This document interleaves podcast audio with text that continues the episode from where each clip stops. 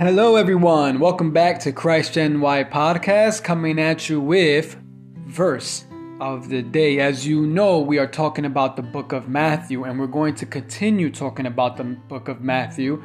And I just pray that you stick with me and you stick with us and uh, enjoy this. We're going to talk about Matthew chapter 4, verse 8 through 11. And I think you're going to really like what I have to say. Let's look at verse 8 and 9 first. But before I do, let me read Matthew chapter 4, verse 8 through 11 right through. So, Matthew chapter 4, verse 8 through 11. Again, the devil took him up on the exceedingly high mountains and showed him all the kingdoms of the world and their glory. And he said to him, all these things I will give you if you will fall down and worship me. Then Jesus said to him, Away with you, Satan, for it is written, You shall worship the Lord your God, and him only shall you serve. Like I said, I'm reading from the New King James Version. Okay, so let's jump right into it. Let's look at verse 8 and 9. This must have been the most beautiful thing to see. The whole city at first, and then be led to see all the kingdoms of the earth. Now, let's be honest who wouldn't want that type of power? You see, the media and the people will feed us this idea that we need more stuff to be happy and we need more power which will make things way easier. And most of us, not all of us, but most of us will buy into this because at the end of the day, we want to show people we are successful, even though the people that we show don't really care like they say they do. And sometimes, this is just me, and sometimes we feel that we need to compete with them if the media, if the media gets you to buy all this stuff, all they have to do is watch you guys eat at each other. Either one person wanting more things than the next person or getting something similar. You see, there are people always going to have better stuff than you. So, please stop competing and thinking that you're better once you get it. Because the truth is, you're not and there is always someone going to outwork you. Stop trying to copy everyone. What does this have to do with anything, you must be asking? The devil took Jesus beyond the highest point, as if the holy temple wasn't enough. Because let's be honest, sometimes we give up our life right there to have that little power. Let me give three examples.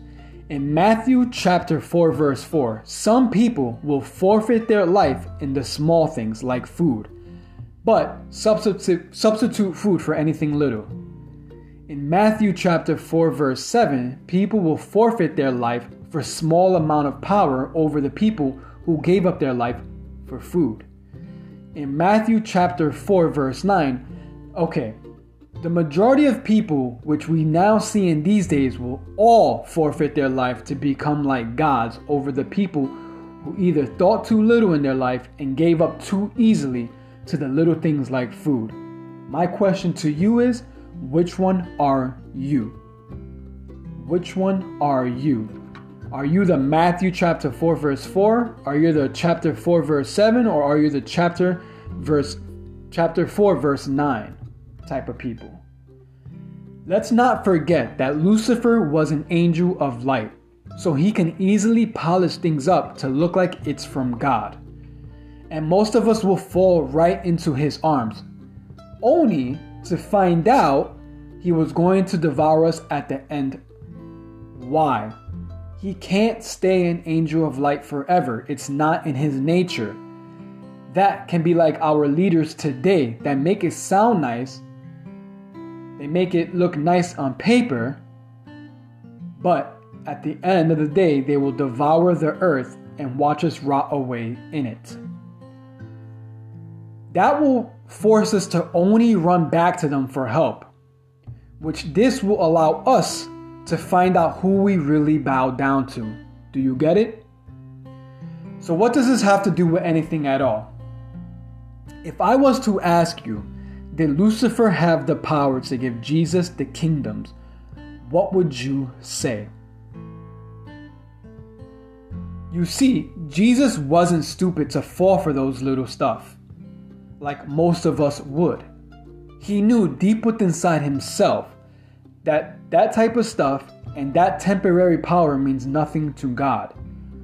I would like to think Jesus was thinking bigger than Lucifer because he was about to make history and make a movement that can shape a whole country, let alone reach the ends of the earth.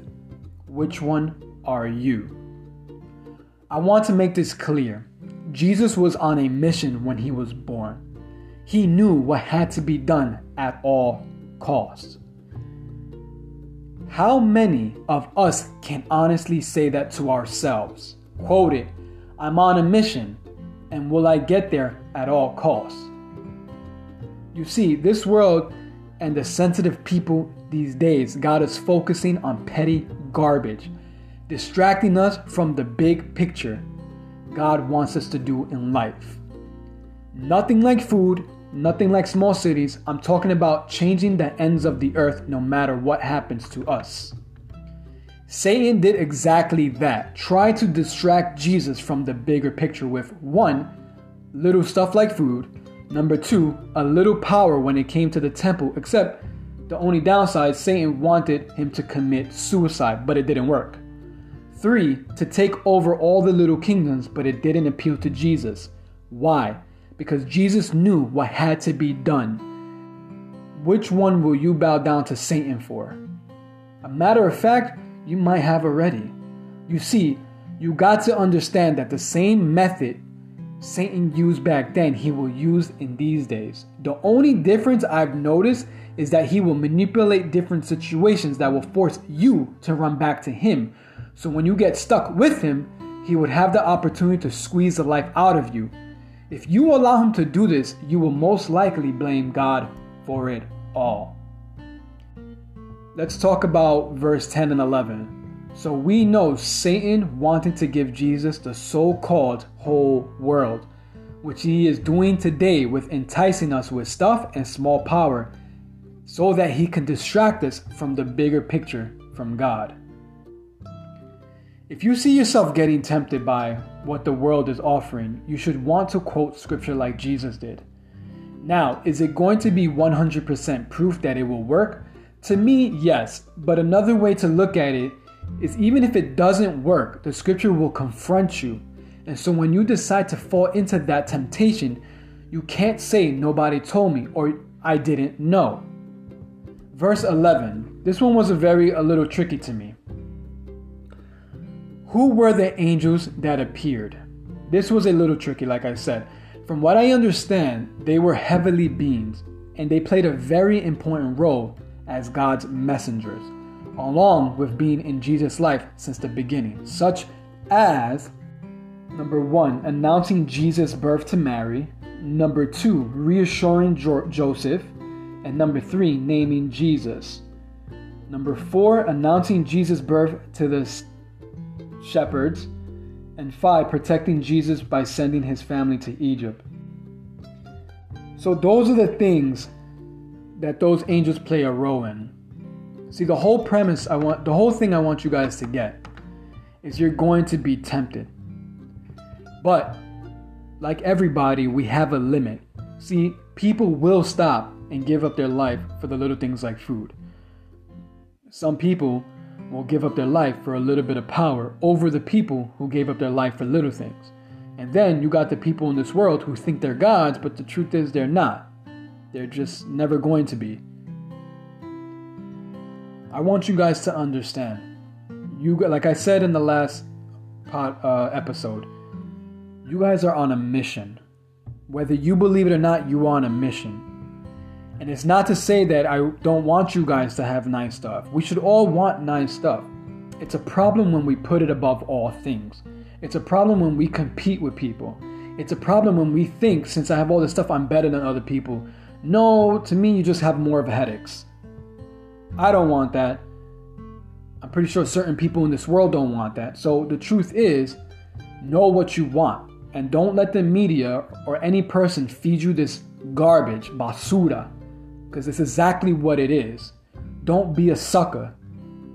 Build your own life, build what works for you, what's enough for you. Because the moment you start competing, that is the thief that's stripping your joy away. And there's nobody to get mad at except yourself. So I pray this word helped you. I pray that this word will affect you. I pray that you will send it to other people who you think may need it. I pray that you do fight for good stuff, but that you don't put it above God. That you look at the bigger picture because there's always a bigger picture. I thank you guys for tuning in, and may the Lord bless you throughout your days, weeks, and months. God bless.